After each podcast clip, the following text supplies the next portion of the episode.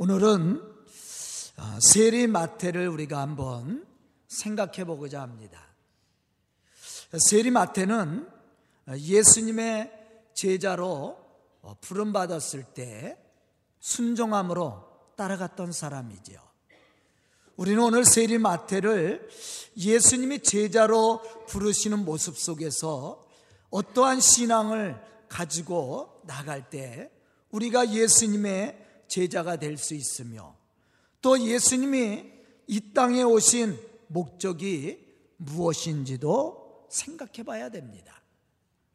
본문은 우리가 잘 알고 있는 것처럼 예수님이 열두 제자 가운데 하나인 세리마태를 제자로 부르시는 사건이 기록이 되어 있습니다. 당시 마태는 가버나움에 있는 세관의 세리장이었습니다. 그런데 가버나움은 시리아에서 팔레스타인으로 들어가는 관문으로서 애굽까지 연결되는 아주 중요한 지중해 연안 도로로 되어 있습니다. 또 이곳은 관세업이 아주 발달된 도시예요. 왜냐하면 팔레스타인과 애굽으로 연결되는 그러한 도로로서 국경을 접하고 있습니다. 그러다 보니까 많은 상인들이 그 길을 따라서 애굽과 시리아와 팔레스타인을 이렇게 오고 갔다라는 거예요. 그러면 국경에는 세관이 있겠죠. 우리나라도 이제 비행기가 외국에서 돌아올 때 세관 검열을 받죠. 여러분들 비싼 물건을 사거나 뭐 이상한 물건들을 가져오면 그냥 통과할 수 있어요? 물론 불법, 불법을 아는 사람들은 많이 통과하기도 하지만 대부분 다 걸리게 됩니다. 그래서 규정에 넘으면은 세금을 내게 되어 있어요. 마찬가지입니다. 바로 거기서 세리마태가 어, 세관장으로 세리장으로서 일을 하고 있었다라는 거예요. 그리고 이렇게 에, 그가 세금을 걷어들여서 로마 정부로부터 각 세관에 책정되어 있는 금액을 제외한 나머지는 모든 로마의 관리에 공공연한 무기나에 세리가 착복을 했다라는 거예요. 그러다 보니까 이 세리들은 어떻게 합니까? 세금을 더 많이 물려줘요. 그래야만이 많은 세금을 걷어들이고 자기에게 많은 유익이 오게 됩니다. 그러다 보니까 이 국경을 넘는 상인들의 물건을 철저하게 검사를 하고, 때로는 이렇게 꼬챙이로 꽂아서 혹시 다른 게 들어있지 않는가 검사도 하고, 또 다른 물건이 들으면 세금을 많이 책정해서 매겠다라는 거예요. 그래야만이 자기에게 수입이 많이 오니까. 그러다 보니까 당시 유대 사회에서는 세리들을 인정을 하지 않았습니다. 죄인으로 여겼고 소외시켰고 그들과 대화조차도 하지 않았습니다. 세리의 집에 가서 음식을 먹는다라는 것은 상상할 수 없는 그러한 일이었습니다. 그런데 오늘 말씀해 보면 예수는 이러한 세리를 예수님이 제자로 부르셨다라는 거예요. 우리는 오늘 말씀을 통해 세리마태를 제자로 부르시는 예수님의 부르심 속에서 우리가 어떻게 해야 예수님의 제자가 될 수 있는지를 생각해야 됩니다. 또 세리마태를 부르시는 과정 속에서 바리새인들의 반발과 비난을 받게 되었을 때 예수님이 대답하시는 말씀 속에서 예수님이 이 땅에 오신 목적이 무엇인지도 우리가 발견해야 됩니다. 그럼 우리가 어떠한 신앙의 자세를 가지고 예수님께 나갈 때 예수님의 제자가 될 수 있습니까? 사실 이 질문 속에서 예수님이 이 땅에 오신 목적도 우리가 찾아볼 수 있습니다. 첫째는 자신이 죄인임을 알고 고백하는 사람입니다. 바로 그 사람이 예수님의 참된 제자가 될 수 있다라는 거예요. 본문 십일 절에 보면 예수님이 세리마태를 제자로 삼으셨을, 삼으셨을 때 이를 보고 비난하며 비웃는 바리새인들이 그곳에 있었다라는 거예요. 예수님은 이러한 자들을 향하여 매우 중요한 말씀을 하셨어요. 본문 십일, 십이 절로부터 십삼 절에 보면 우리는 그러한 예수님의 말씀을 들을 수가 있습니다. 예수께서 들으시고 이르시되 건강한 자에게는 의사가 쓸데없고 병든 자라, 자에게라야 쓸데있느니라. 너희는 가서 내가 국류를 원하고 제사를 원하지 아니하노라 하신 뜻이 무엇인지 배우라. 나는 의인을 부르러 온 것이 아니요 죄인을 부르러 왔노라. 그렇게 예수님이 말씀을 했습니다. 제가 아까도 얘기한 것처럼 바리새인들은 이 세례를 인정하지 않았다고 그랬죠. 그런데 오늘 말씀에 보면 예수님께서 이 세리마태를 제자로 불렀어요. 뿐만 아니라 오늘 말씀에 보면 예수님께서 이 세리마태와 함께 식사를 했습니다. 그러니 바리새인들이 분노할 수밖에 없죠. 왜냐하면 예수님은 유대인이지요. 예수님의 제자들도 대부분 유대인들입니다. 그런데 유대인이 세리와 함께 음식을 먹는다라는 것은 당시 상상할 수 없는 일이라고 했어요. 그래서 그 문제를 가지고 비난을 했다라는 거예요. 그때 예수님께서 말씀하신 것이 내가 의인을 부르러 온 것이 아니라 죄인을 부르러 왔노라. 그렇게 말씀을 하셨다라는 겁니다. 이 말씀 속에서 우리가 깨달아야 될 신앙적 교훈이 있습니다. 그것은 예수님이 이 땅에 오신 목적이에요. 예수님이 이 땅에 오신 목적은 죄인을 불러서 회개하게 함으로 제사하며 은총과 구원을 베푸시기 위해서 세상에 오셨다라는 것이죠. 그럼 예수님의 제자는 어떠한 사람이 될 수가 있습니까? 바로 제사함의 은총과 구원을 체험한 사람이에요. 여기서 우리는 주님의 제자가 되고 제자로서 맡겨진 이 사명을 감당해 나갈 수 있는 사람이 누구인지를 알 수가 있습니다. 그것은 먼저 자신이 용서받을 수 없는 죄임에도 불구하고 자신의 죄를 깨닫고 고백하고 회개함으로 예수가 그리스도이심을 믿는 사람이죠. 만약 우리가 우리의 죄를 인정하고 고백하며 회개하지 않으면서도 우리가 주님의 제자라고 말한다면 그 사람은 주님의 참된 제자가 될 수가 없습니다.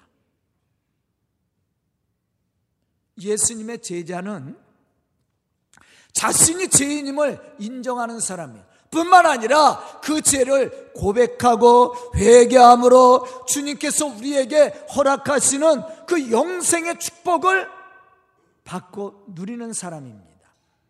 그 사람이 예수님의 참된 제자가 될 수 있고 또 예수님께서 이 땅에 오셔서 행하셨던 그 뜻을, 그 목적을 이루어갈 수 있는 믿음의 사람이 되는 거예요.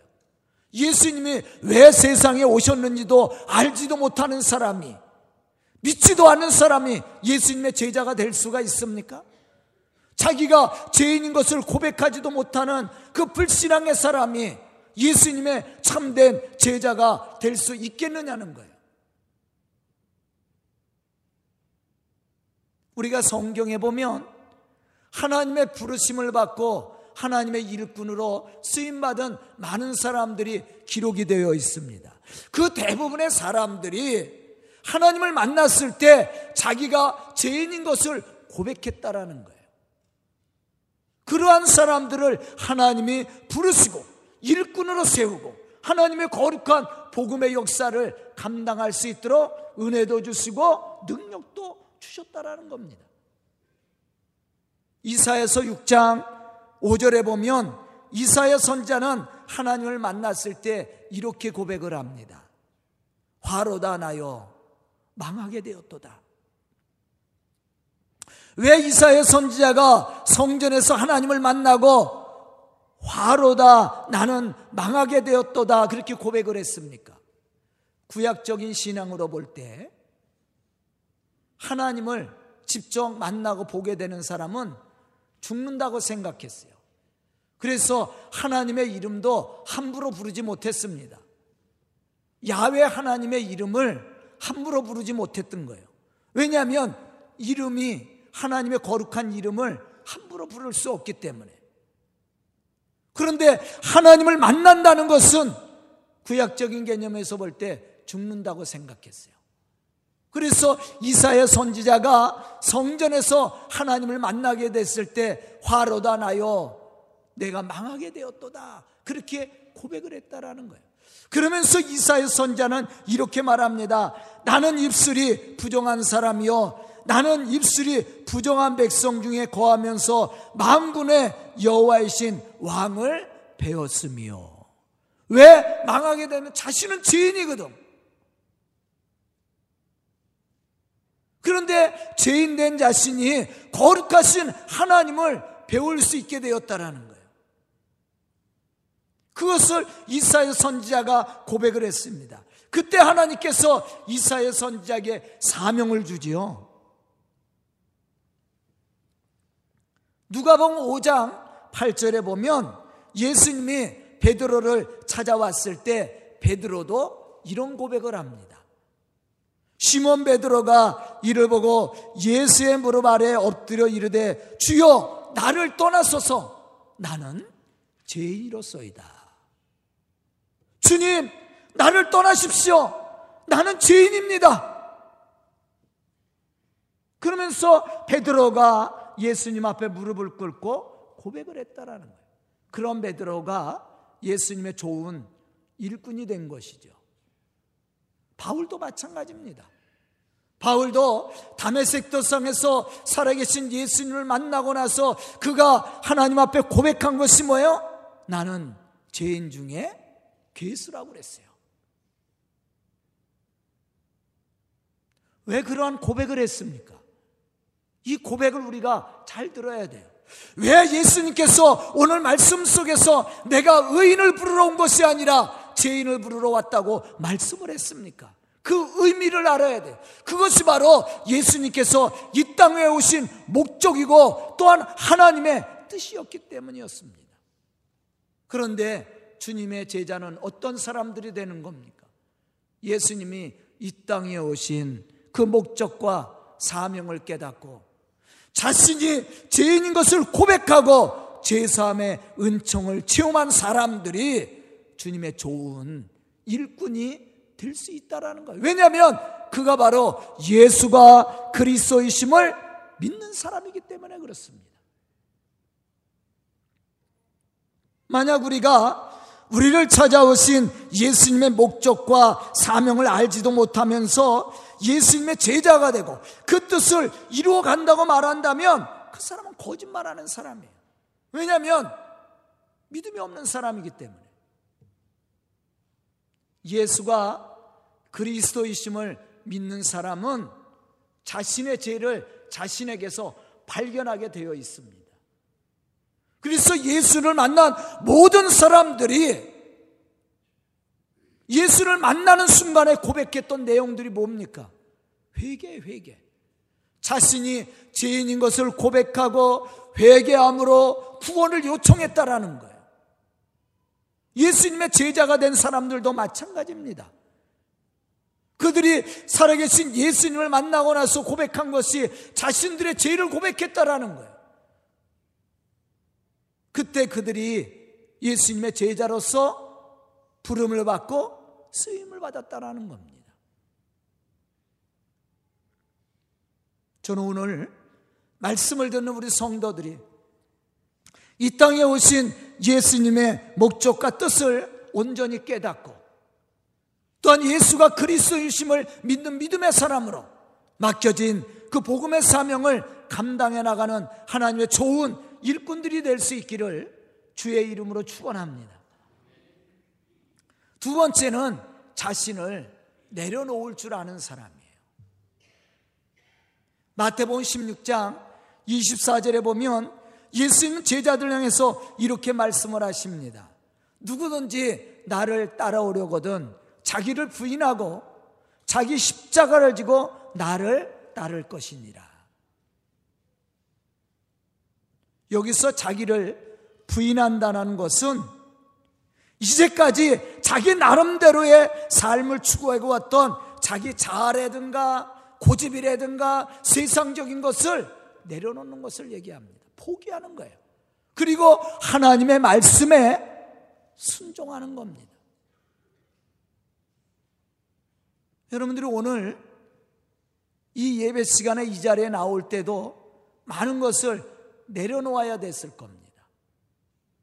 쉽게 나오는 것이 아니에요. 저도 마찬가지예요. 저도 여기 나오기 싫었어요. 아, 어디 좀 놀러 갔으면 좋겠다. 뭐 그런 마음은 갖지 않았겠지요. 근데 새벽부터 예배를 드리잖아요. 아, 힘들더라고. 나이 드신 분들에게 죄송합니다. 갈수록 힘들어져요. 아, 쉬어, 쉬어야 되겠다. 이런 생각도 많이 가졌습니다. 그렇지만 그것도 내려놓고 오는 거예요. 그래야만 우리가 이 자리에 참여하게 되고 예배를 드리게 되고 하나님께 영광을 돌리게 되는 거죠.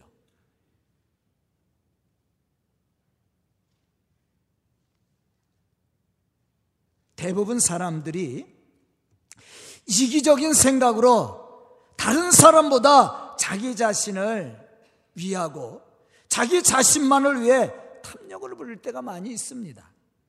그러나 그리스도인은 자기 자신을 내려놓을 줄 아는 사람이에요. 더욱 예수님의 제자가 된다는 것은 쉬운 일이 아닙니다.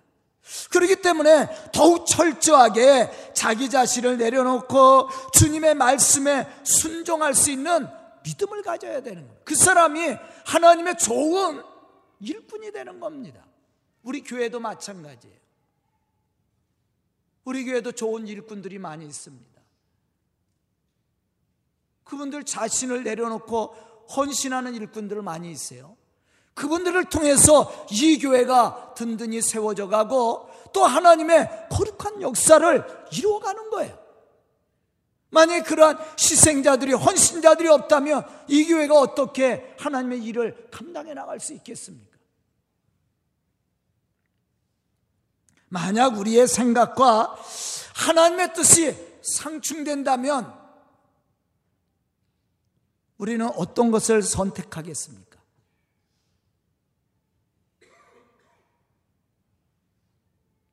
우리 한번 생각해 봐야 돼요.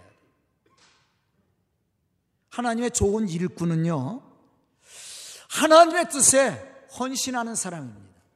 물론 우리의 생각도 있고 우리의 뜻도 있고 계획도 있습니다. 그러나 하나님이 말씀하실 때 순종할 줄 아는 사람, 자기의 것을 내려놓고 헌신할 수 있는 사람, 바로 그 사람이 하나님의 좋은 일꾼이 되는 거예요. 본문 구 절에 보면 마태는 예수님의 부르심에 응답합니다. 일어나 나를 따르라. 이렇게 예수님이 말씀하죠. 누가복음 오 장 이십팔 절에 보면 또 이렇게 말씀합니다. 그가 모든 것을 버리고 일어나 따르니라. 모든 것을 버렸다라고 그랬어요. 세리 마태는 평상시와 다름없이 세관에 앉아서 일을 했습니다. 그런데 그 길을 지나가시던 예수님이 그를 보시고 부르시며 나를 따르라고 말씀을 하셨다라는 거죠. 그때 그는 자기의 모든 것을 내려놓고 예수님의 말씀에 순종했습니다. 바로 이 사람이 예수님의 제자가 되는 거예요. 과연 우리도 세리 마태와 같이 예수님의 부르심에 모든 것을 내려놓고 순종할 수 있겠느냐는 것이죠. 사실 우리를 찾아오신 하나님의 뜻과 섭리를 우리가 알지 못한다면 우리가 제사하며 은총과 구원에 대한 감동이 없다면, 예수가 그리스도이심을 믿지 못한다면 우리는 예수님의 부르심에 응답할 수 없습니다. 세리 마태가 예수님의 부르심에 응답할 수 있었던 것은 바로 이러한 믿음을 가지고 있었기 때문이었습니다.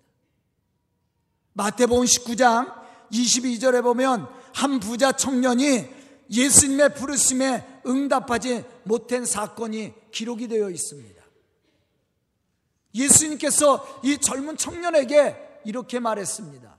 그가 어떻게 해야 내가 예수님의 제자가 될 수 있느냐고 물었을 때, 내 소유를 팔아 가난한 자들에게 나누어주고 와서 나를 따르라, 그렇게 예수님이 말씀하셨다라는 거예요. 그런데 이 젊은 청년은 재물이 많음으로 근심하며 돌아갔다. 예수님의 제자가 되지 못했습니다. 왜 그렇습니까? 재물 때문이었죠. 그런데 문제는 재물이 아니었다라는 거예요. 예수가 그리스도이심을 믿지 못했습니다. 믿음이 없었으니까 자기의 것을 내려놓을 수가 없었던 거예요.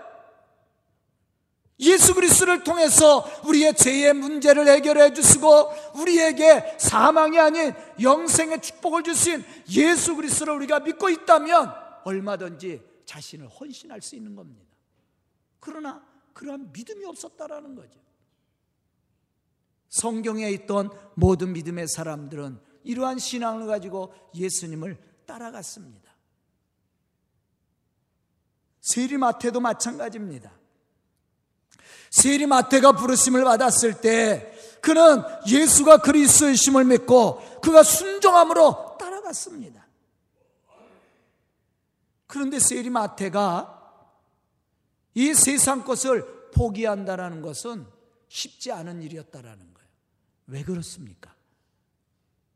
세리 마태가 의지할 수 있는 것은 세상 재물밖에 없습니다. 왜냐하면 그 사회에서 세리들을 인정하지 않았기 때문에 소외당한 계층입니다. 세리 마태가 의지할 수 있는 것은 재물밖에 없습니다. 그런데 예수님을 따르기 위해서는 그걸 포기해야 되는 거예요.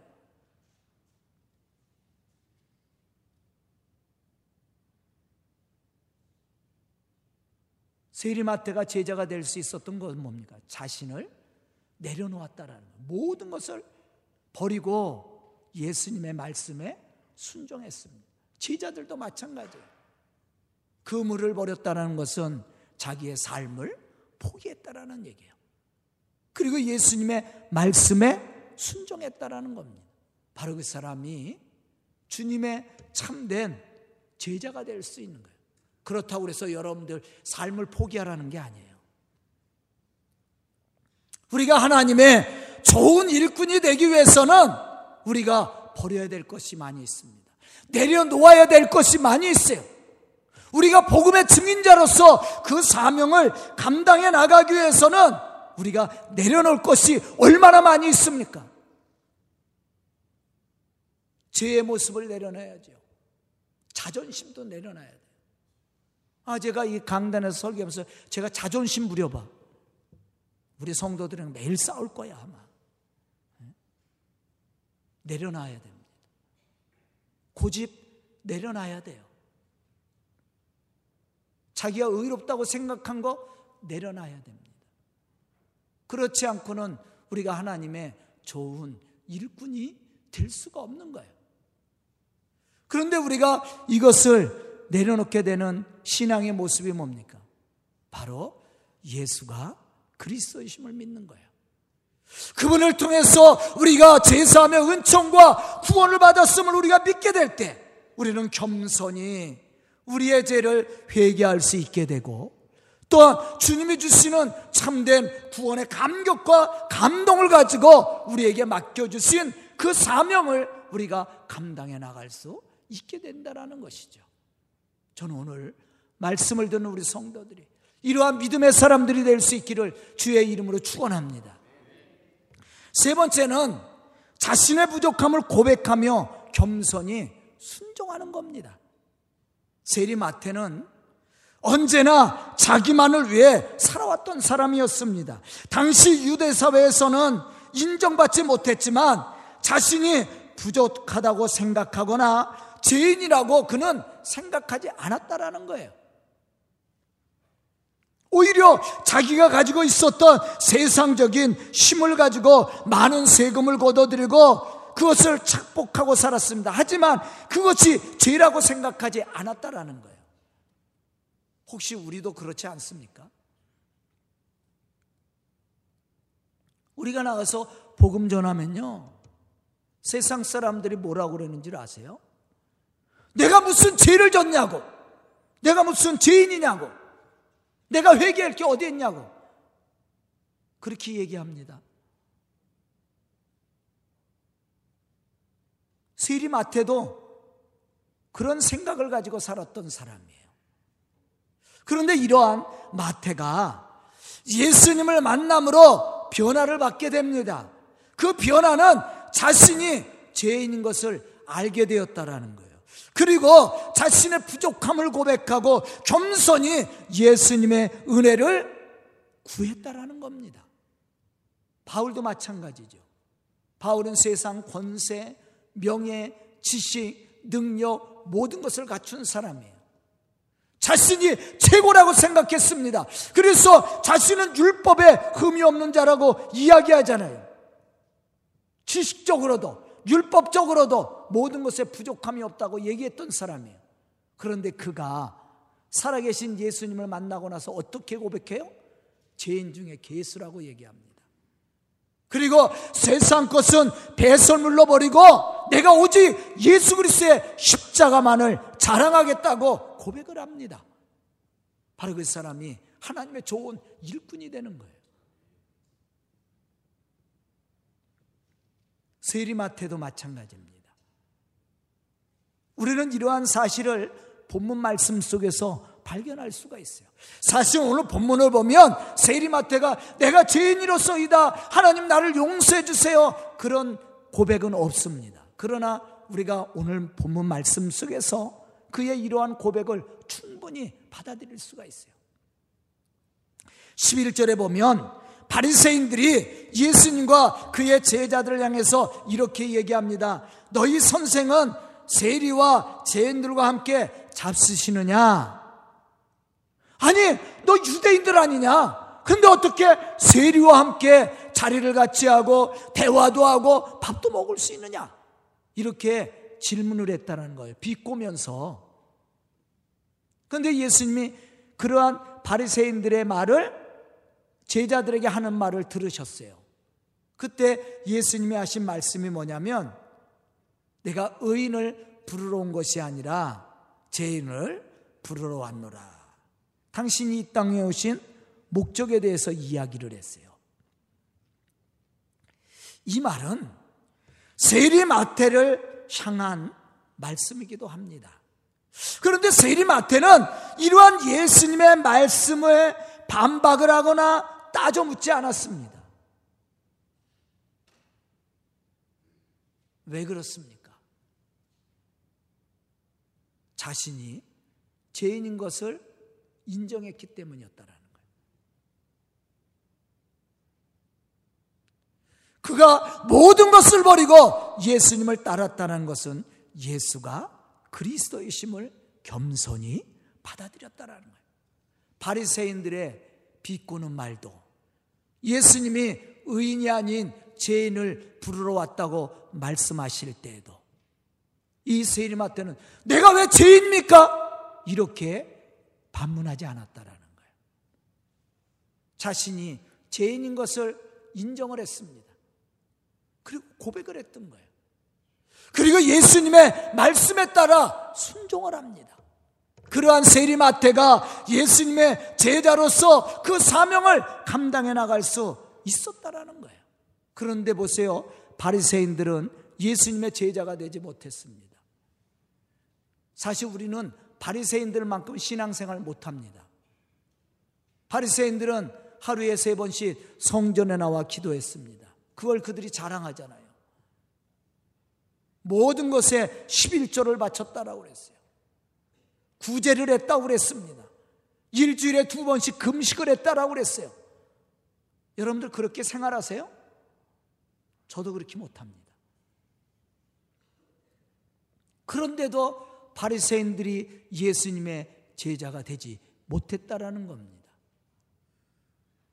예수님의 제자는 그러한 형식적인 신앙생활에 있지 않아요. 예수님의 참된 제자는 자신이 죄인인 것을 고백하고 예수가 그리스도이심을 믿고 겸손히 예수님의 말씀에 순종하는 믿음의 사람이라는 거예요. 그 사람이 하나님의 좋은 일꾼이 되고 또한 하나님의 거룩한 이 복음의 역사를 이루어가는 믿음의 사람이 되는 겁니다. 성경 속에 보면 많은 사람들이 예수님의 제자로 부름을 받고 맡겨주신 그 복음의 사명을 감당해 나갔습니다. 그런데 예수님의 제자로 부름을 받고 쓰임을 받은 사람들은 모두가 다 자신의 부족함을 고백하고 겸손히 말씀에 순종했던 사람들입니다. 저는 오늘 말씀을 듣는 우리 성도들이 세리마태와 같이 겸손히 주의 말씀에 순종하고 죄인인 것을 고백할 뿐만 아니라 예수가 그리스도이심을 믿고 또한 선포할 수 있는 그러한 믿음의 사람들로 하나님의 거룩한 복음의 역사를 이루어갈 수 있기를 주의 이름으로 축원합니다. 기도드리겠습니다. 은혜로우신 아버지 하나님 감사합니다. 이렇게 귀한 시간 저희들에게 허락하여 주시고 주의 말씀과 은혜 가운데 거할 수 있도록 축복하여 주시니 감사합니다. 이 시간 말씀을 듣고 결단한 우리 성도들 믿음의 사람들로 쓰임받게 해주시옵소서. 세리마태를 불렀을 때 그가 순종함으로 따라갔던 것처럼 저희들이 믿음의 사람으로 주님이 그리스도이심을 고백하며 제사면증과 구원을 받은 믿음의 사람으로 주의 거룩한 역사를 이뤄나갈 수 있는 믿음의 지혜와 능력을 주시옵소서. 그래 우리 성도들을 통해 이 교회가 더 큰 부흥을 일으킬 뿐만 아니라 주의 복음의 역사를 감당해 나가는 교회로 쓰임받을 수 있도록 축복하여 주시옵소서. 그 일을 감당하는 우리 성도들이 될 수 있도록 믿음 주시고 지혜 주시고 능력을 더하여 주시옵소서. 예수님의 이름 받들어 축복하며 기도드리옵나이다. 아멘.